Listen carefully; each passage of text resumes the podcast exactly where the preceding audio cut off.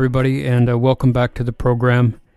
Uh, you're listening to the Raised by Whoops fake radio show, and my name is Glenn. Um, today I'm bringing you a conversation with Sam Sodomsky. Um, Sam lives in Brooklyn, New York, and he's an associate editor and a writer at the online music publication Pitchfork.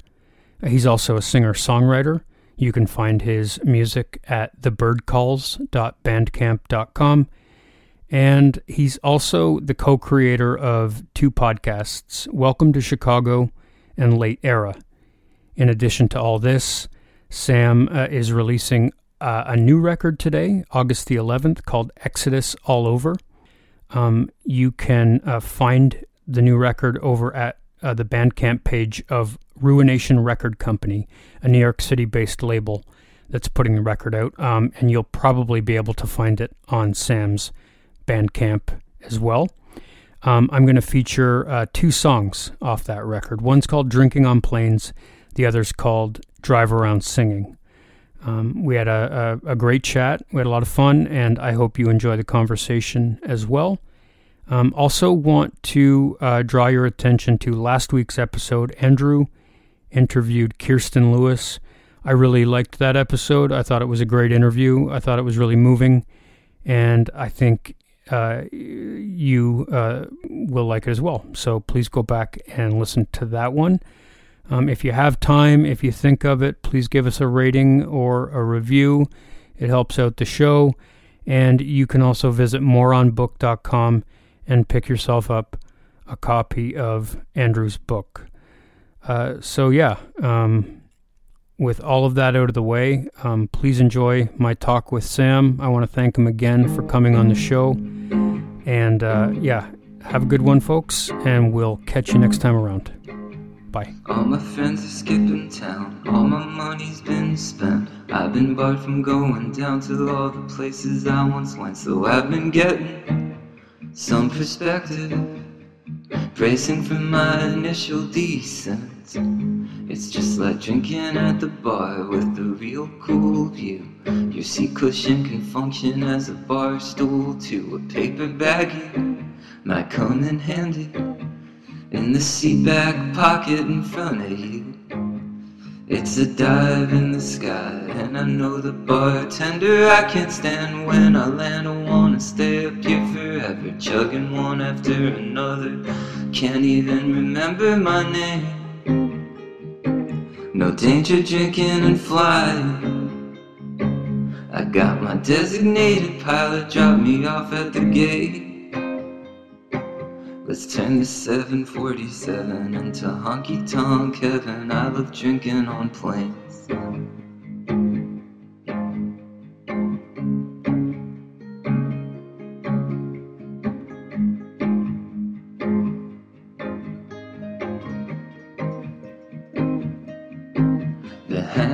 And the hangups can't hit me while I'm up here drinking wine, crossing time zones. Five o'clock somewhere mile high. I'll get dry when I meet you down at baggage claim. Right now I'm taking the red eye. Chasing the sunlight with moonshine and a smile on my face. Once I start, I can't stop the Cocktails in the cockpit, I like drinking on planes. Let's turn the 747 into honky tonk heaven. I like drinking on planes. Keep your seat buckle fast and compliments to the captain. I like drinking on planes. Let's turn the 747 into honky tonk heaven. I like drinking on planes.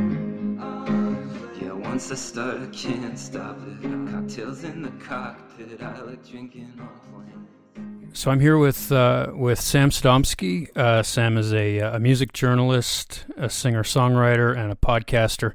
He currently uh, works for the online music publication Pitchfork as a writer and an editor. And his music musings have also appeared in Rolling Stone, Uncut, The Nation, Stereogum, and more.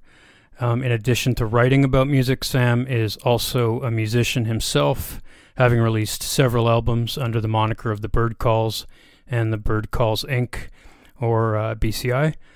Um, finally, Sam can be heard on the Welcome to Chicago and Late Era podcasts alongside Andy Cush and Winston Cook Wilson. You can learn more about Sam and his work at samsodomsky.com or by visiting thebirdcalls.bandcamp.com, where you'll hear his uh, his latest album, My Life in Hollywood. And Sam is also uh, releasing um, a record called Exodus All Over uh, on August 11th uh, through Ruination Record Company in uh, in New York City. And uh, Sam joins me now. Thanks for joining me, man. Yeah, thank you so much for having me. I'm really excited to chat. Yeah, yeah, I appreciate it uh, a lot. So, um, yeah, man, I know. So, you know, in preparation for this, I I listened to you on a few other podcasts, and uh, I I know that you you know, I I know that you've talked, you know, maybe even ad nauseum about uh, some Bruce uh, Springsteen stuff. So I yeah. didn't want I didn't want to go heavy on on the Bruce stuff today, uh, just because you know um, listeners can can find those podcasts that you've done uh, if they search your name on whatever streaming service. They, you have some great stories um, about seeing them live and stuff, and I I, uh, I will point the listeners to, to to do some searching there but I did have to ask you a couple things. I just wanted to get it off out of the way off the top because I'm a pretty big Bruce fan. So oh, sweet, uh, cool, yeah, yeah. Like I, am not, um, you know, uh, not enormous, but um, but I'm a I'm a pretty big fan. So, um, I heard you on the uh, I think it was called the Bosscast. Oh yeah, um, yeah, yeah. That that podcast, and uh, um, you were asked on there. This is just a comment, but um, you were asked what his most underrated song was, and you said Highway 29. Oh, and, yeah. and yeah, man. And I, uh, I was just, I was just kind of, it sort of, I lit up when I heard that because I don't hear that mentioned very often, and I just think that's kind of a, a gem sort of buried deep in his catalog, and uh, well, not that deep, but, but still, um, it's probably a top three Bruce song for me. So I was happy that you, you said that, um, you know, especially when he comes in with, uh, you know, in a, in a little desert motel. Uh, yeah, the bridge. Yeah. yeah, yeah, man. That that that little stanza there, that little piece is just uh, incredible. Um, and then you said "Tunnel of Love" was your your favorite album, and and I gotta say that's mine too. Um, cool. Yeah. So so yeah, I, I connected with you on that. Um, I was just wondering, um, have you ever tried to like get an interview with with Bruce? Like I, you know, uh, I, I was just wondering, or, or have you ever you know pitched anything? Yeah, I mean, I would love to interview him. Uh, and yeah, anytime he puts something out, that's always something I think about. Um, as of yet, it hasn't happened. Um, he really like he hasn't done a lot of press in the last 10 years. Like, and when he does, it tends to be like with um with like Rolling Stone, and then there's like an AARP thing around the um Letter to You record and he was on like Howard Stern around the Soul record. Um, so I don't know. I, I'm I have a good feeling it'll happen one day, but I'm also happy to exist on the side of Bruce uh, criticism that I, that I've lived in, which is like uh, writing about his work, uh, which I still find really fruitful, and I always feel like it's a continuing narrative. Um, yeah, I've like I met him a few times, but I didn't press him about anything. So uh, yeah. uh, one day I would love to do that. I think it would be really fun and definitely like a like a bucket list career thing. But yeah, yeah. it hasn't happened yet. Okay, okay, yeah, I, yeah. Because I think I heard you say on an, uh, somewhere else that like, you know, you're you're kind of partial to criticism versus interviewing anyways right like you you you kind of you find you can get your thoughts out a little bit better uh, in the criticism realm opposed to you know maybe the interviewee uh, be kind of being at the mercy of the interviewee maybe yeah well, i think like maybe my stance on that has changed a little over the years um i still stand by that like i think i also just think i'm a better critic than i am like an interviewer or journalist in that capacity but um, I really like interviewing artists. Like I really like the part where we're like sitting next to each other and there's like a recording device between us and we're having a conversation. The part I don't like is then when I am looking at the transcript and trying to shape a piece out of it and Right. I'm like thinking of all the questions I should have asked and all the like holes in it and like all that stuff. It freaks me out. Um, whereas like when I'm writing a review or an essay or something, I feel like I like I can always research to find the stuff that I don't know, and I can always like look at it as like a creative exercise to try to like get my brain to access some part of like the like the narrative I haven't discussed yet. But with an interview, you're kind of beholden to what happens during that one conversation or however many you have. Um, and that for me has been like a source of anxiety sometimes writing, but but um yeah, with Springsteen, I wonder if I would have that issue because I fear that if I was like sitting next to him with just like a clock ticking, I would like every question I had would be like 20 minutes long, but I'm sure I could get my act together to to do it right.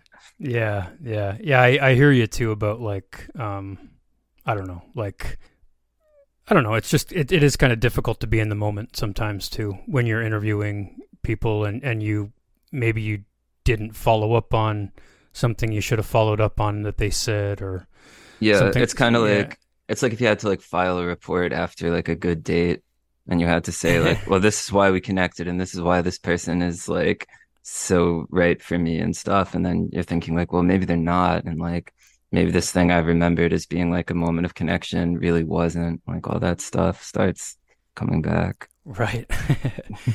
um, all right. Yeah. Just uh, a, a couple of more then. Um, on on the Springsteen thing. Um, do you? I was just looking for any. I, I know you did a piece on this. I think in Pitchfork, maybe, or maybe not Pitchfork, but um, but I was just wondering if you could recommend like, is there sort of a a Bruce bio that um that you think stands above the rest, or Yeah, my answer to that is always the Peter Ames Carlin one from 2012. That's just called Bruce. I think that book is really um it really gets into stuff and it really avoids some of the narrative that had crystallized over a lot of the 20th century writing on Bruce. Um, to me, that book is uh, the closest I've felt to reading a Springsteen book and feeling like I was like getting access to like a side of him I wasn't familiar with. Um, okay, I was really excited by that book at the time. I was in college when it came out, and I reread it like a lot when I'm writing about Springsteen. There's a lot of good info in it. Um, I also liked that book that came out a few years ago, in the time since I wrote that piece about the best Bruce books. The one um, Brian Hiatt from Rolling Stone put together. That's like Yeah. song by song. There's some really good info in there, and I don't think there's any like direct Springsteen like new quotes for the book, but a lot of people in his team talked about it, and some of that was really like I think they kind of like broke the news of like certain recordings that exist in the vaults that I didn't know about. Um, that book is really cool too, and it just looks awesome. It's like a beautiful coffee table book. It's super luxe. I love it. okay, nice. Yeah, yeah. I gotta. I, I've been, you know, I, I'm kind of a sucker for music bios, so I I will probably look up that Carlin book. Um, has he written anything else, uh, or does Peter he Ames Carlin. Yeah, or Carlin. Sorry. Yeah, Yeah, yeah. Oh, he definitely has. Um, yeah, he's got a bunch of great books out. yeah. Like just like other music bios, or Yeah, music bios and like period pieces, that kind of stuff. Yeah. okay, interesting. All right, I'll have to have to look him up. Um, and then uh, yeah, I guess the final thing I wanted to ask you about was uh, like I mean I I know a few people. Um, even a few people I know here in, in Canada that you know ob- obsessively log their uh, live shows, like I don't know, in a way that people do with I don't know the Dylan or Dylan or the Dead or something. Yeah. um, um, do you like you know do you have like a running count of how many times you've seen Springsteen, or do you get that uh, do you get that granular with it? No, I really don't. I it's um for one thing, I'm just bad with numbers. Like I lose track and I just don't have that kind of like accounting brain. So I'm bad at it. Um it's also weird because I started seeing Bruce when I was really young. Like um I was just like a really obsessive kid and when I was like 10 like on the Rising tours when I saw him for the first time Right. and it's hard to like I think my parents would like drive me into Philly and we'd see like maybe like the first bit of the show and then they would drive me back because like yeah, I was just like, you know, I was too young to like really experience it and understand it. Like my memories of that tour are just like very dark, paired backstage. So I it's hard for me to like count that as like show number 1 and then like these current shows where I'm just like very present and just I don't know. Um and then also it's like I've just seen him at so many weird little things, like just um, shows he popped up at, or like um, sort of like events around the memoir or whatever, like the Broadway thing. And right, right. I don't know. It, yeah, I've I've just never. I, I think like if I tried to count, it'd probably be like in the 30s or something. Okay, okay. Yeah. Did Did you go to any of those Broadway performances? Yeah, I saw a couple. Um, yeah. I, I was at one of like I reviewed it like the the first run of it, and I got to go to one of the very first shows of it, and I was like totally blown away. I I thought it was beautiful, and then I saw it when it came back during the pandemic, and I like around my birthday in 2021 and yeah i was so moved by it by the things he added about his mom and um yeah i, I thought broadway was really awesome. Nice nice. Did you get to see it no, man. I you know like I I mean I am a, a huge fan, but I've I, you know I'm embarrassed to say this, but I've just I've never even seen seen the guy live. So oh well, he's coming to Canada, right? Is is that right? Yeah, I think so. Yeah. Okay. Maybe maybe not. I thought someone told me that. Okay. Yeah, I'll, I'll have to I'll have to look that up because yeah, I uh, I, I would I, I would like to at least at least once. Yeah, I'm not like um yeah, I mean, I, I, you know, like I say, I have some some friends and stuff that just they're they're concert fanatics. I'm not on that level, but I definitely got to see him at least at least once. So yeah, oh, um, oh, definitely, yeah. yeah. This is a fun tour to to be your first show too. It's like uh, you'll leave happy. Yeah. Okay. Um, are, are there any other artists that you've seen like um, an insane amount of times, or that you that you make sure to get a ticket to when they come around? Um, none like Springsteen that are that consistent my whole life. Um, other than like friends bands and stuff. Um, I try to see Dylan as much as I can. He's one of my favorites. Um, yeah, and then there's like newer bands. I'm actually I'm going to Toronto next month for the first time because uh, I want to see that band Tomb Mold, who's from oh, there. Okay. Um, they're so good, and yeah, there's they're also playing with Undeath who's another death metal band I love, and Undeath. I feel like I've seen every time they've come to New York. Right, um, right. Big fan. Yeah. Okay. Uh, what do you know? What venue that's at? No, I don't. I have to look it up. I just saw like the lineup is so good. It's Tomb Mold, Undeath, and uh, Outer Heaven. It's a band from uh, Pennsylvania. I was okay. like, that lineup is amazing. I haven't seen Tomb Mold in forever, so I just like bought a ticket and was like, I'll figure out my travel plans. Awesome. Yeah, that's yeah. cool, man. Um, well, speaking of Pennsylvania, uh, you were born in Reading, right? Reading. Yeah, yeah, yeah, yeah. Okay. Um, and that's like that's near like that's near Dutch country, right? Like uh, that sort of area. Yeah, sort of. We're like close to like um yeah some of the Amish towns, but it's like um yeah it's kind of like it's like an hour and a half from Philly, like forty five minutes from Allentown. It's like one of those towns. Reading was actually like guess it was like more of like a bustling city way back in the day, but now it's it's not really. But yeah, yeah, yeah. Okay. Um, and this might sound like a weird question, but um, I think I heard you say that you went to like Wyomissing. Um, is it Wyomissing High School? Yeah, yeah, yeah. Is that and uh, I, for some reason I came across the fact that Taylor Swift perhaps went there too. Did yeah. were you there when she was? This is true. Yeah, we um took guitar lessons at the same place. Um, she was in my sister's grade. I was in her brother's grade. But uh, yeah, her family left when she was pretty young. They went to Nashville. Um, but yeah, definitely. Okay. Wyomissing royalty?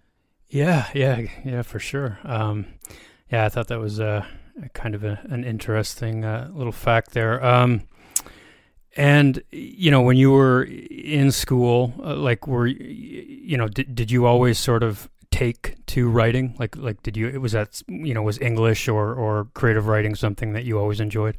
Yeah, completely. I loved it. Um I was always making stuff and I like in terms of writing, I was like um really imitative. Like I would read something and then make my own version of it. And that was like my first creative outlet. Um and yeah, I was like learning guitar at the same time, but I was it took me a really long time to learn guitar, but when I finally did, it was kind of the same way. Like I remember I would bring in uh like CDs to my guitar teacher and just, just have him show me like the tunings or just like write out the tabs so that I could just play the same like make my guitar sound the way it did on like the music I was listening to and right. um yeah but yeah it was always just like um I was into books and like uh yeah that kind of thing that's the type of kid I was yeah yeah so you were definitely reading about musicians and music and and stuff uh, from a from a young age big time yeah I would literally bring in like Springsteen books to school and just like have them sitting on my desk like yeah. w- waiting till there was like a quiet moment. Yeah. Yeah. Uh, when did you start taking uh, guitar lessons? When I was really young, um, I was probably like in first grade. Um, but I really can't stress enough like how bad I was. Like I just had no discipline, and I wanted, you know, like I wanted to sound like Springsteen, and I didn't get why. Like, like I would see him playing guitar in the videos, and then I would play it, and it would sound totally different. Uh, and it was like literally until I started wanting to write my own songs and playing in bands that I like I got any type of um, confidence with it or could make it sound like remotely like a guitar. I was yeah. I was super inept with it for a long time. Yeah. Okay. Uh, what about like like piano or any other instruments? Did you ever try any of that? Yeah, my parents started me on piano because that's what my sister played, and um, I I didn't like that at all. I like I was like really petitioned for them to let me switch to guitar.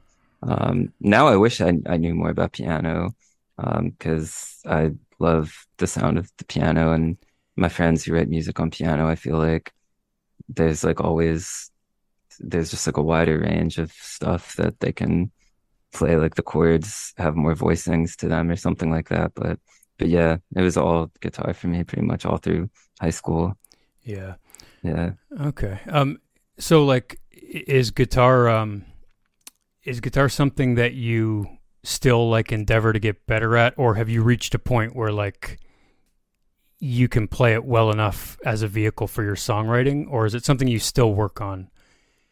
I mean, I play guitar all the time, like probably every day. Um just because I like to uh I think I'm probably not as focused on that aspect of music as I used to be. Um, it's something I was like talking about with a friend who I make music with is like up until I moved to New York, I feel like guitar was what I did. Like back when I was in Syracuse, I played guitar in a lot of bands, and in high school, I was always like the guitarist. And then I moved here, and I feel like there's so many better guitarists than me, and like yeah. people who went to like jazz school and really are like inventive and like can make a guitar sound like no one else can and i just i've never had that way with an instrument and i feel like here i my role is a lot more like a writer like i think yeah. um that's like my job but it's also i think what i focus on mostly in my music um and so i don't know i i i could see a day coming when like i really want to devote myself to learning guitar in a different way and um yeah, like kind of getting a new approach to like I still do that sometimes. Like this summer I went through a phase where I was like I wanted to learn all the different tunings Joni Mitchell plays in. And it was like just every day I would like mess around in it and like figure out different songs and stuff like that is really fun. Um but yeah, I would say it, it's probably not my main priority. Um it's maybe comes like second or third on my list of like things I'm focused on creatively. Maybe like yeah. fourth. Yeah. Yeah, yeah. Yeah, I think it's important to be aware of that too. Like I I'm kind of the same way like I I play well enough to accompany some some lyric writing and some some vocals, but um like you hear these stories of like I don't know, I'm just thinking of like I don't know, I've heard Eddie Van Halen say it, or I, I, think I heard Jason Isbell say it one time, like these types of guys that just lock themselves in their room as teenagers and just play guitar for like six hours every evening. And like, I never had that passion. So I mean, it's like, you know, I, have a certain amount of jealousy for those guys, but it's also like I never had the the interest like they did either. So uh, like you know, you just kind of have to accept that. I guess they just like it more than me, you know. yeah, or their relationship with it is different. Like I don't know. I think I mean, I listen to so much guitar music that's like I I feel like maybe like the connective tissue of everything I like is I like listening to guitars and people who are really good at guitar. And I think just because I don't like I think like maybe my inability or like my like disinterest or whatever and like learning to play guitar that way is maybe like what makes me admire some of the guitarists I love so much. Like I've been like all about Pat Metheny like the last year and a half. And like yeah. Listening to his records there's certain things I, I would love to like learn how to do but my thinking is very rarely like I want to play like that. My thinking is more like it's like amazing to listen to someone play like this, and I'm so glad that there's someone so devoted to their instrument and the craft of it. You know, um, and I I think that's maybe how I feel about writing. Um, yeah. and yeah, just because I yeah, like I said, I feel like there are things I don't think there's really anything I can do on guitar that hasn't been done before that there's not someone doing better but i sometimes do feel like it's within reach to like write something in a way that it hasn't been written before or write it in a way that speaks that speaks to something that hasn't been articulated that like that feels like a goal i can aspire toward. Right right. Cool. Uh yeah i, I just wanted to um just wrap up a, f- a little bit more on the bio so you you stayed in reading until you went to Syracuse then? You were Yeah, yeah, yeah. yeah. I went to Syracuse for college. Yeah. Okay, and I, I, think I heard you talk about this uh, Bandier program. Yeah, it was like a music business thing. I majored in and minored in English because, like, I think like halfway through college, I realized I, I was like, I just had some professors who really took me under their wings, and I was so like blown away by some of the writing I was introduced to, and uh, like those to me that was like what i wanted out of college i was i just felt inspired and excited and i could sense myself getting better and so like after that i did an mfa program to kind of like continue that and make up for what i felt was like lost time not studying the right. thing that was the most exciting to me and okay. yeah and that's what i moved to new york to do so so the bandier stuff was like um um like like just music business stuff like PR stuff and like agent type stuff that kind of yeah thing? it's sort of aimed to give you like a sort of hands-on um experience. Like I, I have nothing bad to say about the program. I think it's a really awesome program and the like professors in it are um super helpful and supportive and continue to be. Um but I I think I realized I didn't really want to work in the business side of the industry, and um, I uh, I had like some internships that I didn't love, and I I don't know. I think I was just my intuition was really saying like that was like the way I felt like in like my creative nonfiction classes and my poetry classes and like the way those professors, what those professors saw in me, and you know, all the that that was really exciting to me. Like, yeah, like reading Joan Didion for the first time kind of changed my whole life, and like yeah. Sontag and all that stuff that I I hadn't really been introduced to before. Yeah. Okay. Um, did you ever run across like George Saunders when you were there? Or? I did, yeah. So this was like right when 10th of December came out. It was like when I was sort of having this like come to Jesus moment. And the the, the professor um, who was like especially helpful to me is like a poetry professor named Sarah Harwell, who's okay. a really really really good poet. Um, she like sort of introduced me to George Saunders at like the reading he was doing on campus for 10th of December, like right when it came out. Right. And we like kind of hung around to the end so that I could meet him. And I like gave him my book to sign. And uh, Sarah was like, uh, well, this is Sam. Like he's a student and he's like currently thinking about doing an MFA program. And George Saunders, without like even looking up, he goes, okay, well, when you don't get in, don't get discouraged. It'll happen when it needs to. And it's like it was just so him and uh I was very intimidated, but yeah, I guess that's like his whole philosophy about like don't rush it and like the stuff you're meant to write will come when it needs to and um but yeah I George Saunders was huge. Like that book blew my mind when it came out. I I'd never had something so funny and like poignant and emotional and the fact that it was like coming from Syracuse and the guy who wrote it was like standing right in front of me. It was really like I can't overstate the impact that had on me yeah yeah I, I love that guy too um I just love listening to him talk, you know. Me um, too. Do you subscribe yeah. to his newsletter? No, but I will now. It's uh, amazing. Yeah, okay. it's, it's really good. Okay, cool. Yeah.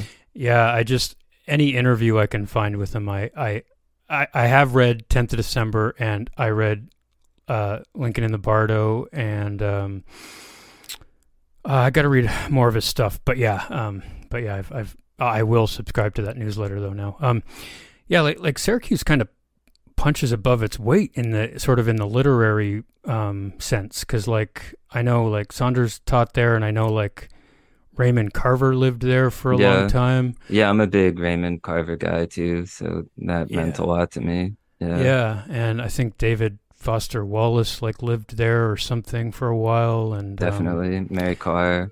Yeah, yeah. Um, Syracuse is kind of a. So I grew up like in Brockville, Ontario. I, like I say, I live near Toronto now, but um, but I grew up closer to um, eastern New York State. I guess I live closer to Buffalo now, but um, so I would go down to Syracuse. My girlfriends and I would go down to Syracuse like I don't know, maybe three times a year because we we had to go to uh, Sound Garden.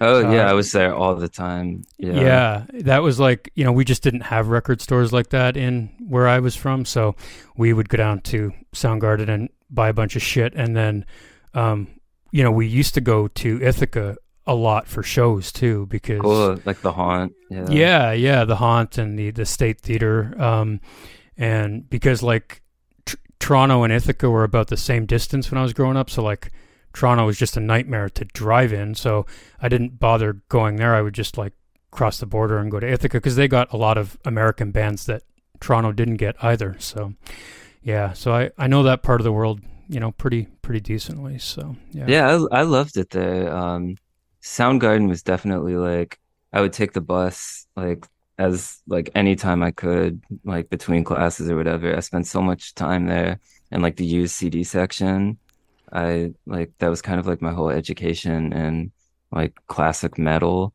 I would just go and like buy like whatever like as many CDs as I could by like like Darkthrone and Slayer and like Celtic Frost, like all those bands, like because they just had so much stuff. Yeah.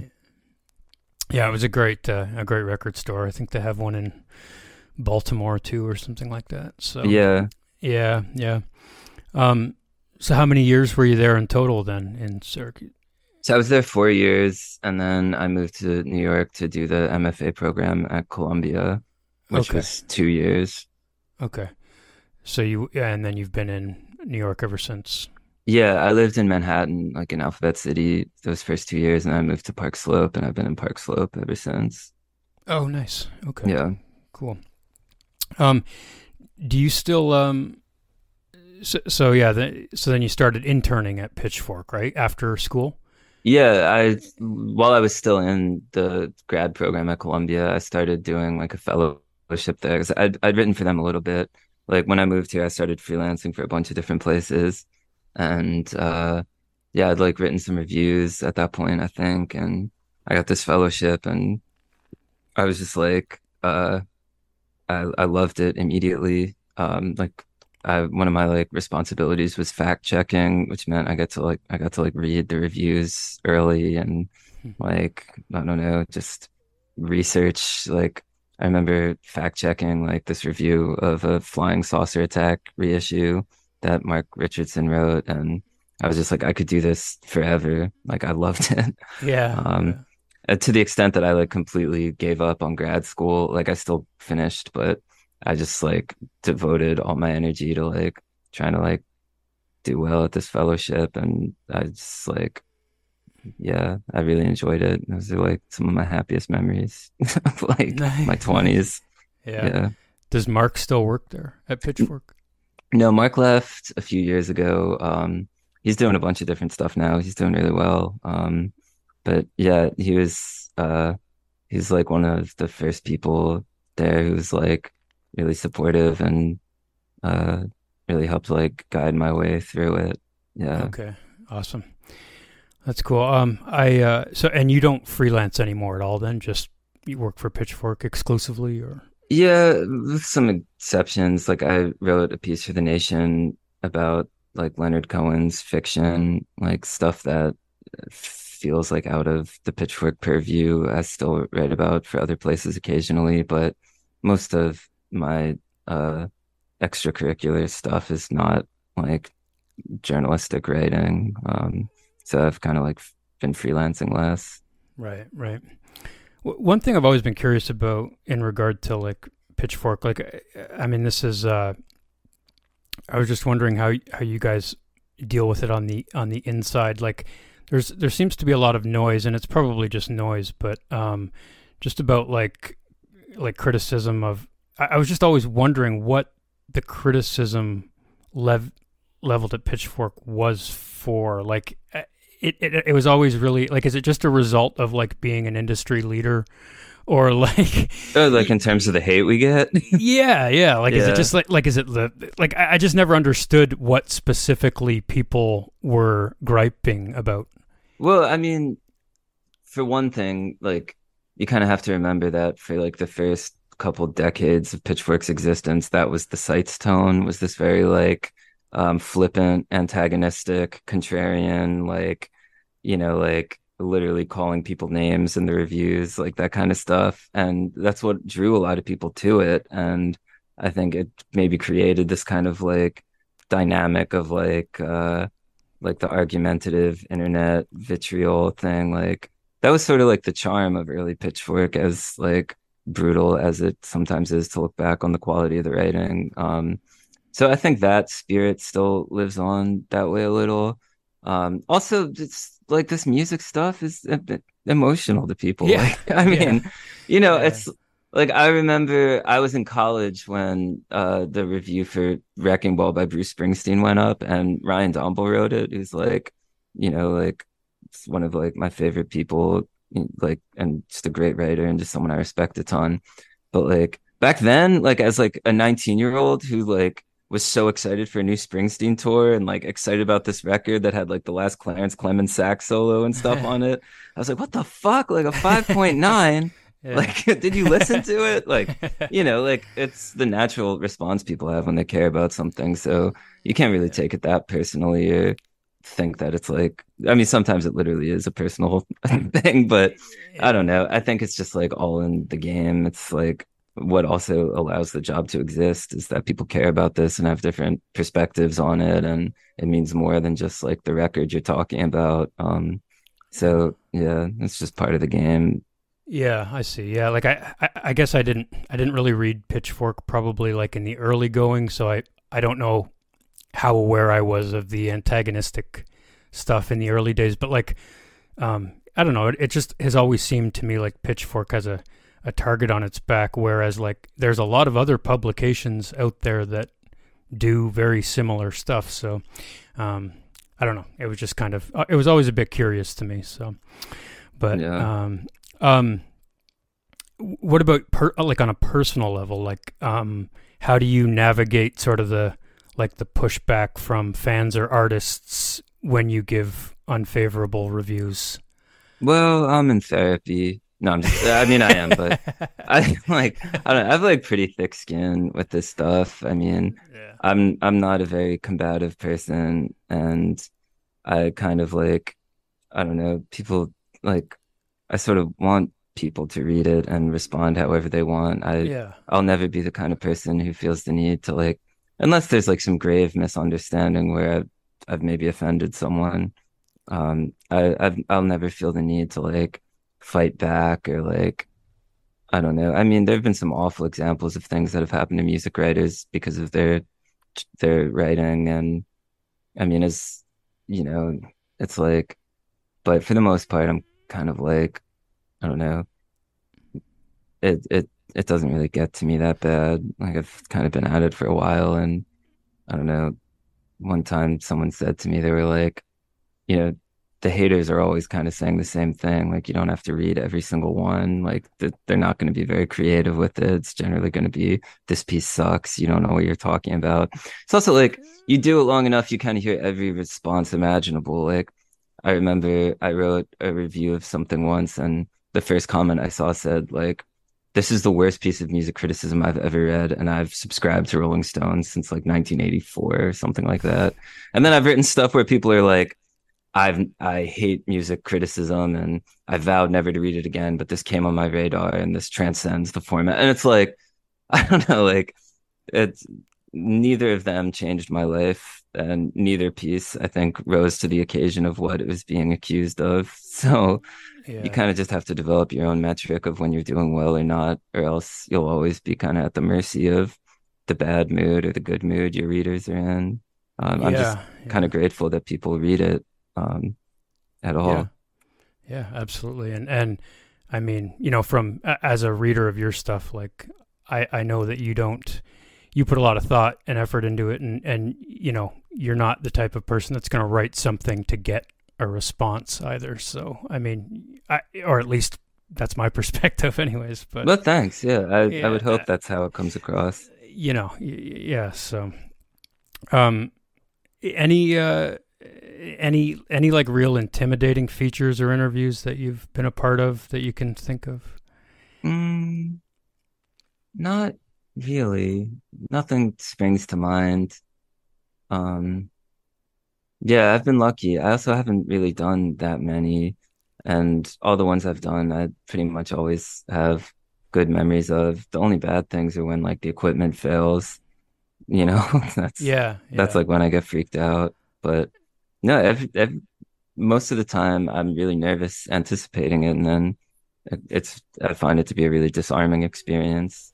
Yeah, awesome. Uh, you mentioned Mark Richardson. Any other like? Uh, were there any other mentors or, or people you looked up to in the industry early on? Oh, plenty. Um, well, Brandon uh, Stosuy is the person who hired me, uh, and he's, you know, he was really big in making me feel welcome and taking me seriously. And um, yeah, he's just a very warm presence and very unpretentious, down to earth. Jenn Pelly is like one of my favorite music writers on earth. And she ran the track review section at the time. And uh, a lot of my first pieces I wrote were in her section, and she really helped guide me through it. And uh, made me feel valued. Quinn Moreland, um, she's one of my best friends, great writer. She sort of ran the fellowship program at the time. And yeah, just like the definition of like, I don't know, like integrity and warmth and passion and expertise. Yeah, it's just the best. Um, I mean, everyone I've worked with, I have a ton of respect for. It's a really inspiring place to work. Everyone's yeah. really smart and focused and good at what they do.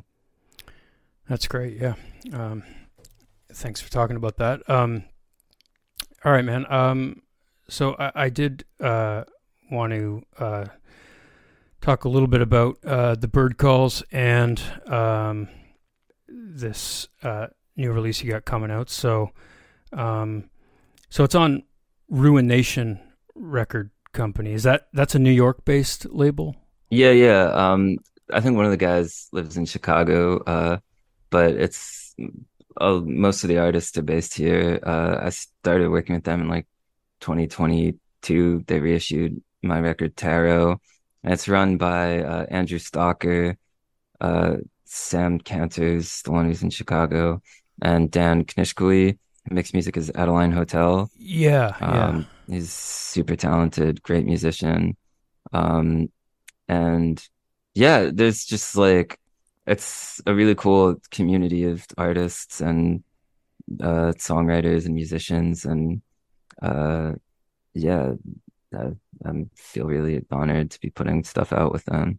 So they did cassette releases for Tarot and uh, My Life in Hollywood. Only for Tarot, because Tarot I self-released on Bandcamp uh, at the end of 2021, and I just thought it was my best record, and it should have like a little commemorative thing, and so they put it out on tape. My Life in Hollywood, we never did anything physical for. Yeah, Yeah, yeah, yeah. Tarot's uh, great. I think um, that's the one with planets unaligned on there. yeah, right? yeah, yeah. And she wants the old me back. That's right. Yeah, Y- yeah. Um, two of my uh, favorite tracks. Yeah. When when I started reading your, you know, your journalism, I just kind of started to look into whatever else you were doing, whatever other work you were you were doing, and you know, I came across your the podcast you did with with Andy and Winston, and then um, and then I just started like digging through the Bandcamp, uh, the the Bird Calls Bandcamp, and it's uh, still one of my favorite things to do, just because there's just so much damn stuff on there, and uh, yeah, it's just it's just like uh, you know you can just pick from.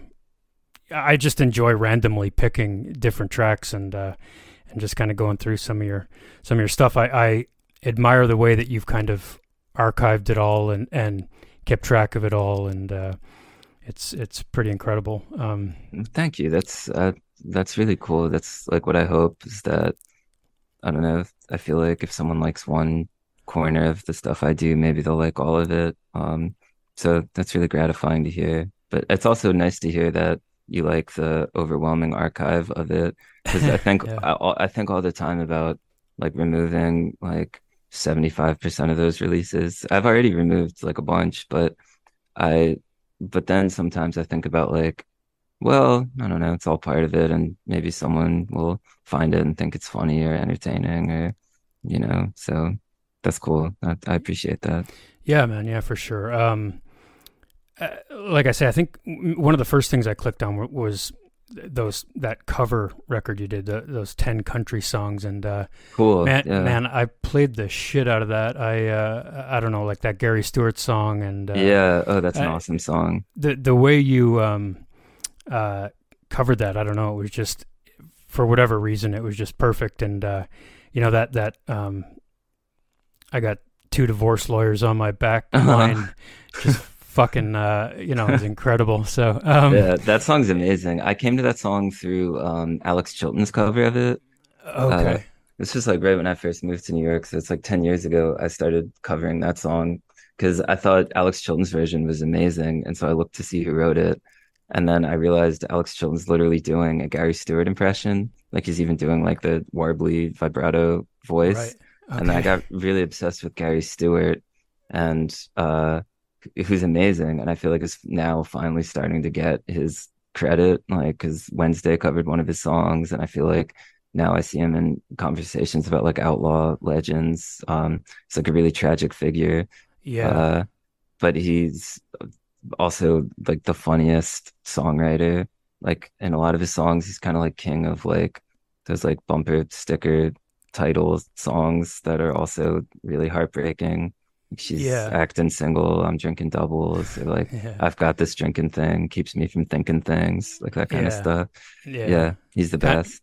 kind of like uh, you know, in the same vein as Roger Miller or or Tom T. Hall or Totally. Yeah. yeah, something something along those lines, or uh, you know, even a, a more modern example, like the way David Berman kind of wrote a little bit. Like he Yeah. was he, he was obsessed with you know classic country and and whatnot. So And he was a Gary Stewart fan for sure. Yeah. yeah.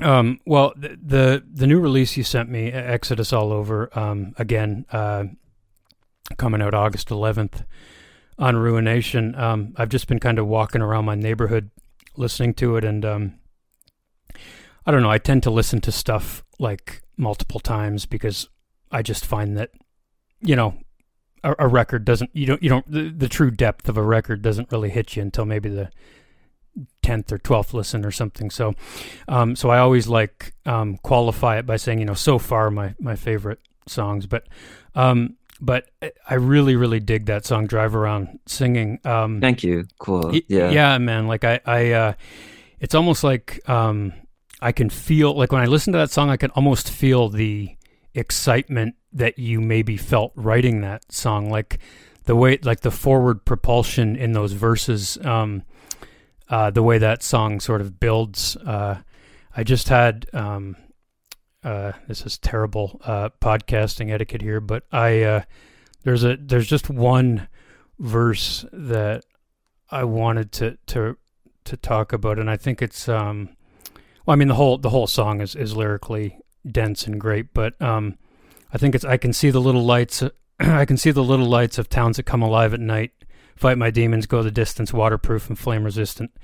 Drive around singing, drive around singing. Um, I like the skin I'm living in. I'm running on adrenaline. The blue sky smells like birthday cake. We save the date we celebrate. Um, you know, it just kind of puts the listener in like this. I don't know for whatever reason. It just it. I was talking to another musician the other day, Michael James Tapscott, and uh, I kind of told him that like one of his lines. It almost feels like you know you've taken like a handful of Adderall or something when you're listening to these lyrics, and uh, and that's kind of how some of your stuff makes me feel. Like you, you know, it's just like uh, man, fuck, that's that's uh, unbelievable. So, um, all this to say, and, and I'm, you know, I, it's it's as awkward f- for me as it is you, me blowing smoke up your ass here. But um, oh, it's not awkward. I really like it. I could uh, listen to it all day. okay, uh, but uh, but it's um, I just there's yeah, you you just you obviously have a lyrical gift. There's just there's just no uh, question about it. Like for me, that's kind of why I listen to music. That's a big part of why I listen to music. Um, you know, I think about like John Prine or uh, David Berman or Kyle Field or you know Craig Finn. Um, Ian Felice is a big one for me. Uh, his poetry and, and his lyrics and um, I don't know, man. You just you have a, a an enviable talent with words. So uh, oh, thank you. That, yeah, that's yeah. cool to hear. Yeah, I like that and the reason I talk about it is because, um, you know, there's not even some of the best songwriters out there. Like they can write a song, but they don't have that. Like even some of the most popular and, and, and lucrative songwriters out there, like they can they definitely know their way around a song, but they don't have that lyrical gift, in my opinion. Like there's a lot of songwriters I love that I listen to, and I think you know I can probably do a version of that or something close to that. But when I hear your songs, it's like there's no fucking way I can write like that. It doesn't matter how much I try. Like that's not something you're you can work toward, in my opinion. So, well, thanks. Yeah, that's yeah. my goal. Is I want people to stop rating songs uh, because mine are so good.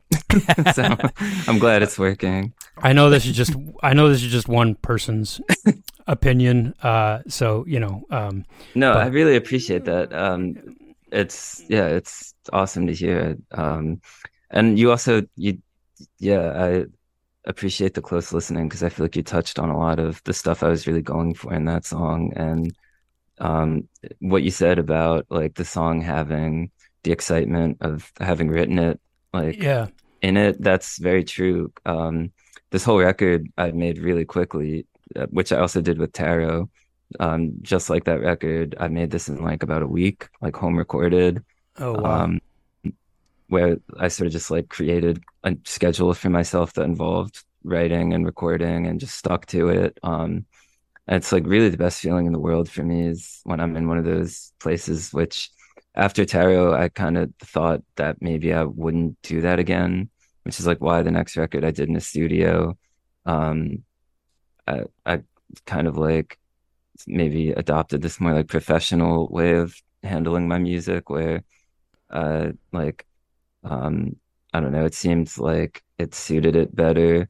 And I really love doing that. Like there's another record I made this year that I made that way in a studio.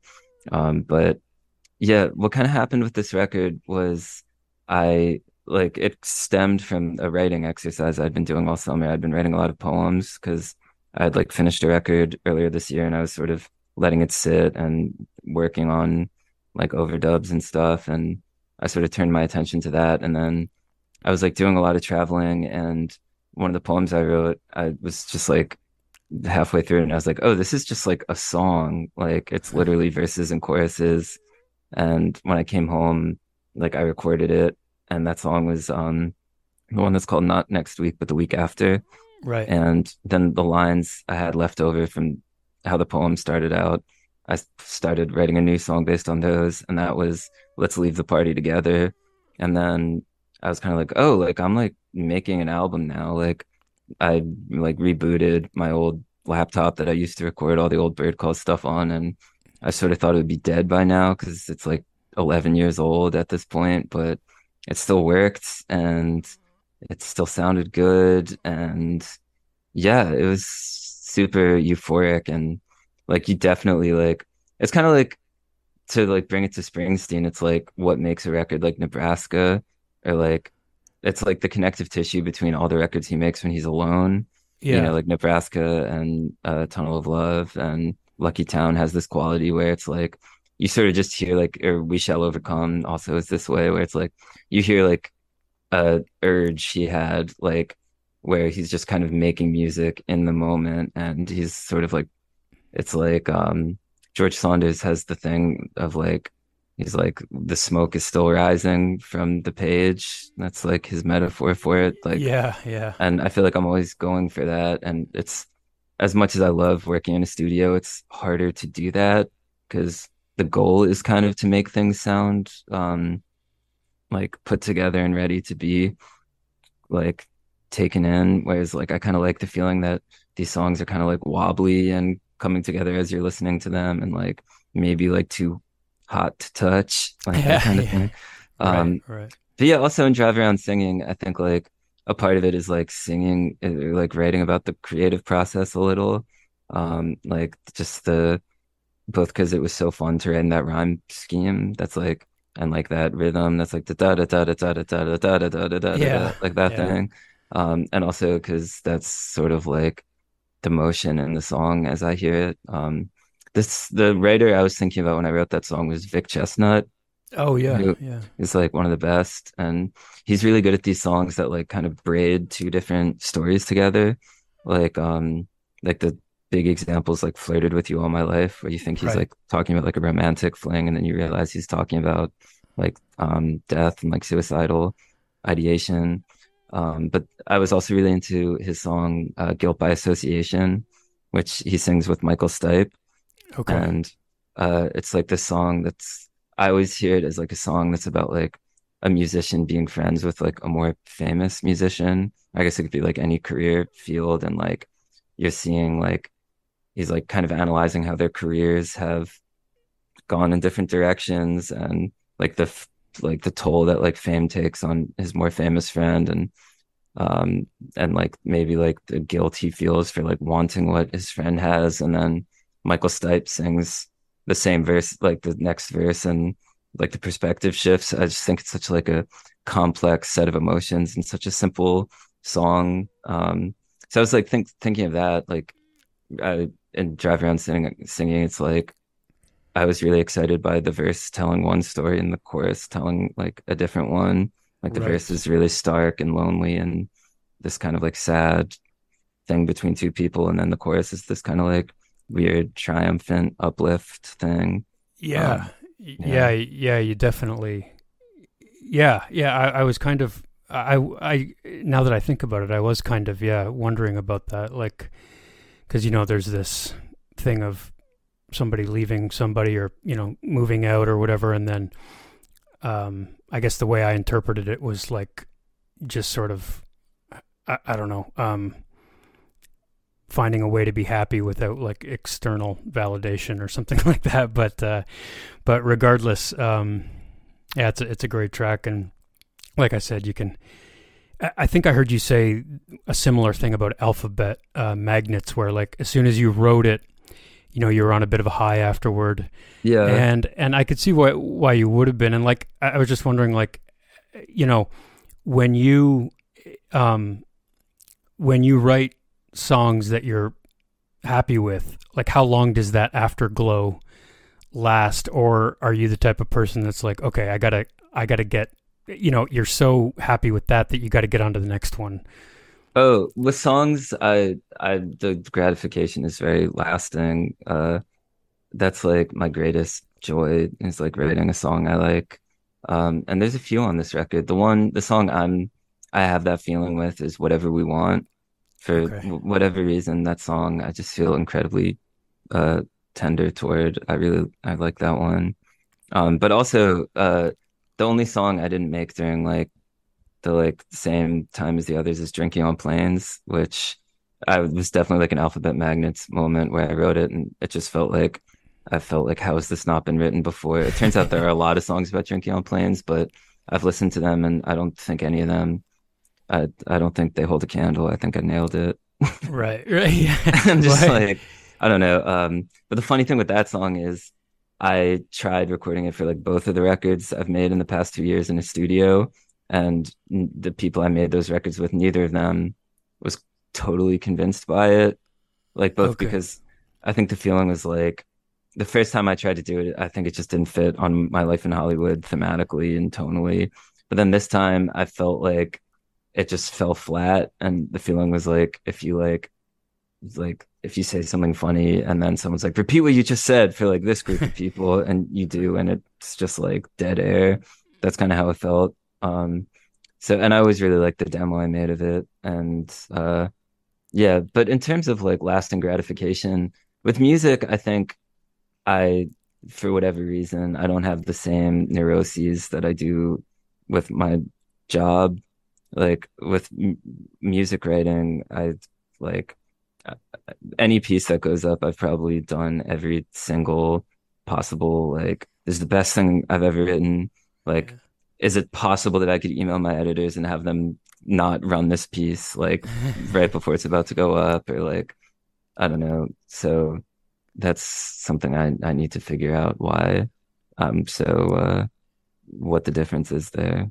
yeah. Yeah. That's interesting. Um What's the editing process like when you write songs? Like, do you do you go back and revise a lot, or? It depends on the project. With something like this, uh, I was kind of editing while I was making it because a lot of the songs started as poems, and I was sort of like taking the lines I liked, and as I'm recording it, like a lot of the time, it's like writing it and recording it in the same period, like just sitting in front of my computer. And as I'm doing different takes, I'm like changing stuff and like sometimes I'll say something accidentally and that becomes part of the song. Sometimes I, while I'm playing it, I'm like, it needs to end after this verse. Like the rest is unnecessary. Um, I, I'm not a big tweaker with songs. I, I kind of like, you know, even now there's probably some lines I would change on the record, but I'm like, for whatever reason, when I made it, that's how I wanted to say it. And I like the idea of it being kind of like I think everything like leads to something else. So I feel like if I spend too much time worrying about that, I would never get anywhere. Right, right. I see. Um, I always liked something that um, you said, like coming back to your poems and and picking uh, picking lines from them. Like I think it was Berman again who said like one of his recommendations was to like write twenty lines a day or something, just whatever, just you know whatever comes into your head, and you know you just ama- you start amassing a random body of work and then you can kind of come back to those lines and just take what you need from from that you know and i don't know maybe jeff tweedy had a similar thing in his book how to write a song but uh, um i don't know. I, I i don't know if like i'm not a huge guy for like self-help books or advice books or whatever but like you know there are techniques out there i guess so. Yeah that's kind of like the like the vibe I was on this summer. I was like trying to write a poem every day, and I got really into the poet Russell Edson. He's like a prose poem guy, and his format was it felt so approachable to me and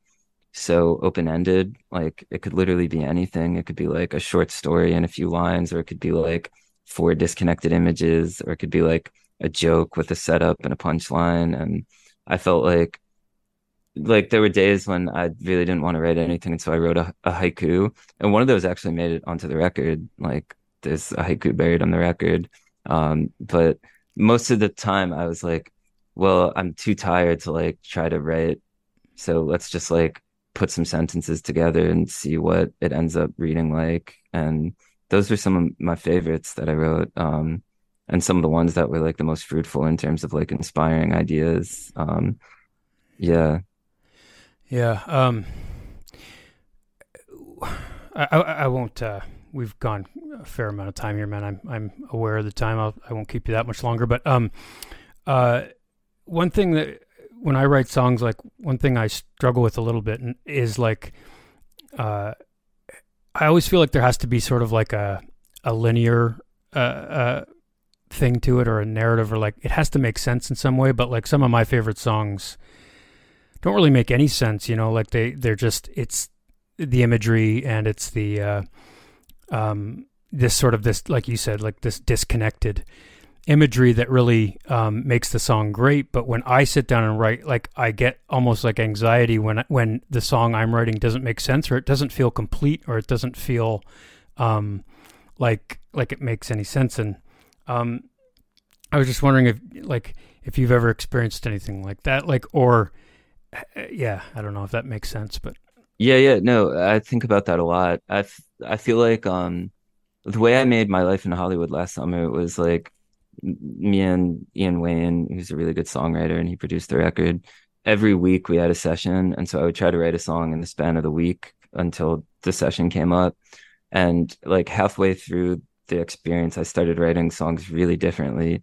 And that's the songs on the record that are like fragments and still life, the songs that are like more image based. And I got really excited by those songs where I couldn't really tell you what happens narratively like to the extent that like the pronouns keep changing and the, the tense keeps changing like things that would like drive an editor insane if you did it in like a like a more formal setting right. but that got i was really excited by the potential in that because the cool thing with songs is like they don't need to be governed by logic and people kind of form their own connection to them. And um also with the music you can like contextualize the story and give like the feeling of momentum or changing the scenery. Um and i that was like a major player in the stuff i wrote for this new record. Um the way like russell edson talks about in, in interviews he's like literature is like the art of language and then poetry is the art of images. And it comes from like the same part of the subconscious mind that dreams come from so it's like the same way your dreams have like an arc to them that you're not really dictating and that you can really transcribe. Like that should be what poetry does. Like you shouldn't know where it's going when you start writing it. And I think that's why like the songs in the second half of this record, like whatever we want, are so exciting to me because I didn't see them coming. Like a song like Drinking on Planes, as proud as I am of it, I'm kind of like I treated it sort of like an exercise like I knew what joke I wanted to make, and it was a matter of finding the best rhymes for it and like the best way of building it up.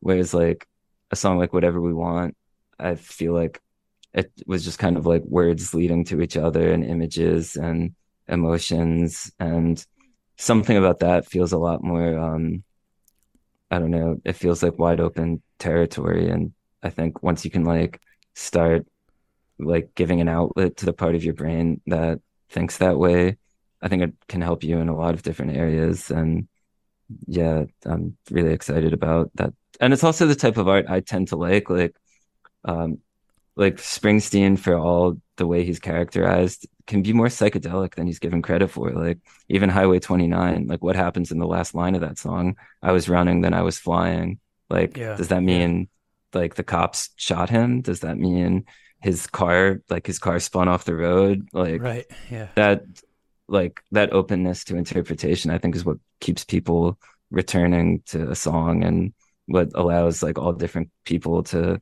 form different relationships with it like what's one person's wedding song could be a song that someone else finds like too sad to even listen to. Yeah. Yeah that's really interesting. Um yeah you said a lot there. That's that's great. Um yeah, it's it, it, it's just a hard block to get over. I think sometimes. Like you've you've got to sort of, you know, it's like you've got to do it a few times in order to sort of, you know, because like and you'd know it better than anyone because you know you have that you have you know in your day job you know you got the journalistic brain going and the narrative brain going and then you know when you're writing songs you know you're kind of doing it doing that in a different way so you've you've got perspective on both so that's uh that's really cool um but yeah, like somebody like I don't know Jay Farrar, for example. Like I. I don't know mm-hmm. what the hell he's talking about half the time, but like I love his songwriting, man. He, he's one of my favorite songwriters, but I just don't know what he's necessarily uh, talking about. But Yeah, uh, I mean that's so many of my favorite songs. Like um there's this Tanita Tikaram song called Once and Not Speak that like for whatever reason I think is like the most beautiful song ever. But the words like grammatically they just do not make sense. Like I really don't know what she's talking about if I had to like analyze it or explain it. But for whatever reason, just like yeah, the cadence of her delivery and the words, it just really sticks with me. And uh, I feel like, yeah, as a writer, you kind of have to allow yourself the same like freedom to do what feels right and sounds right, even if there's like an editor in your brain telling you that you need to get like a verb in your sentence, you know? yeah, yeah, and you know, like you said too, it's kind of up to the listener as well, right? I mean, I, like it's interesting how we listen to music too, because you know I'm I'm in my I'm 41 now, but like I you know when I was a teenager, I would go to the CD store and you know I would put the CD on and flip through the booklet and read the lyrics, um, and now like I don't really I don't know I mean I still read liner notes and stuff like that, but I don't necessarily follow along with the lyrics anymore because sometimes I find it interesting if I you know just even if I interpret a lyric improperly or whatever, it, it can still mean something to me that um,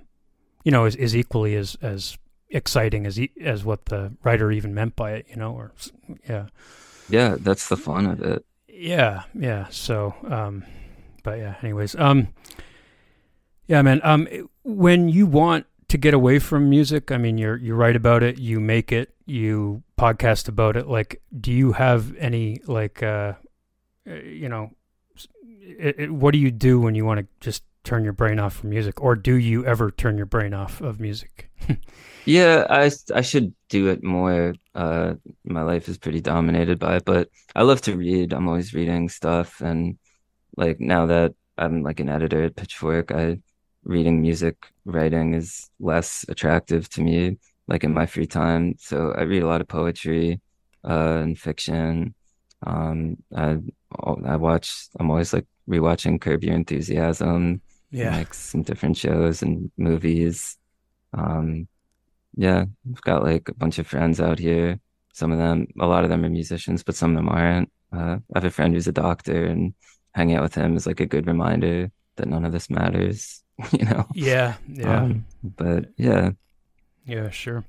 Um all right man. Well you've been super generous uh with your time. Um so august 11th um Exodus All Over is released. Uh, please, uh, everyone, uh, go have a listen to that. And then you said you're you have another studio, like a proper follow up to My Life in Hollywood, that's coming out as well. Yeah, that record's called Old Faithful.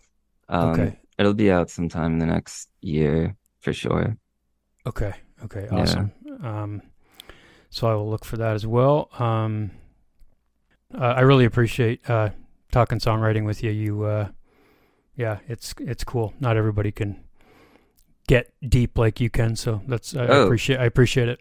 Thanks, man. Likewise. That anytime you want to talk, I'm I'm always down. It's just really fun. Yeah. All right. Well, uh, yeah. Have a good night, man.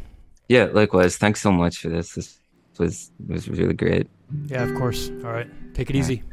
Right. Bye. Bye. No one asks me anymore how you doing, where you are.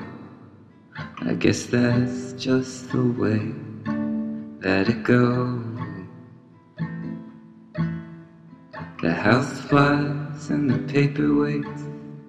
The day breaks when the bed is made. I can tell you want to be alone. But I'm running on adrenaline. I like the skin I'm living in. The blue sky smells like birthday cake. We save the day and celebrate. We drive around singing. We drive around singing. We standing as our own defense. Count our blessings, count our friends. Hallelujahs never end. We count to ten and count again. We drive around singing. We drive around singing.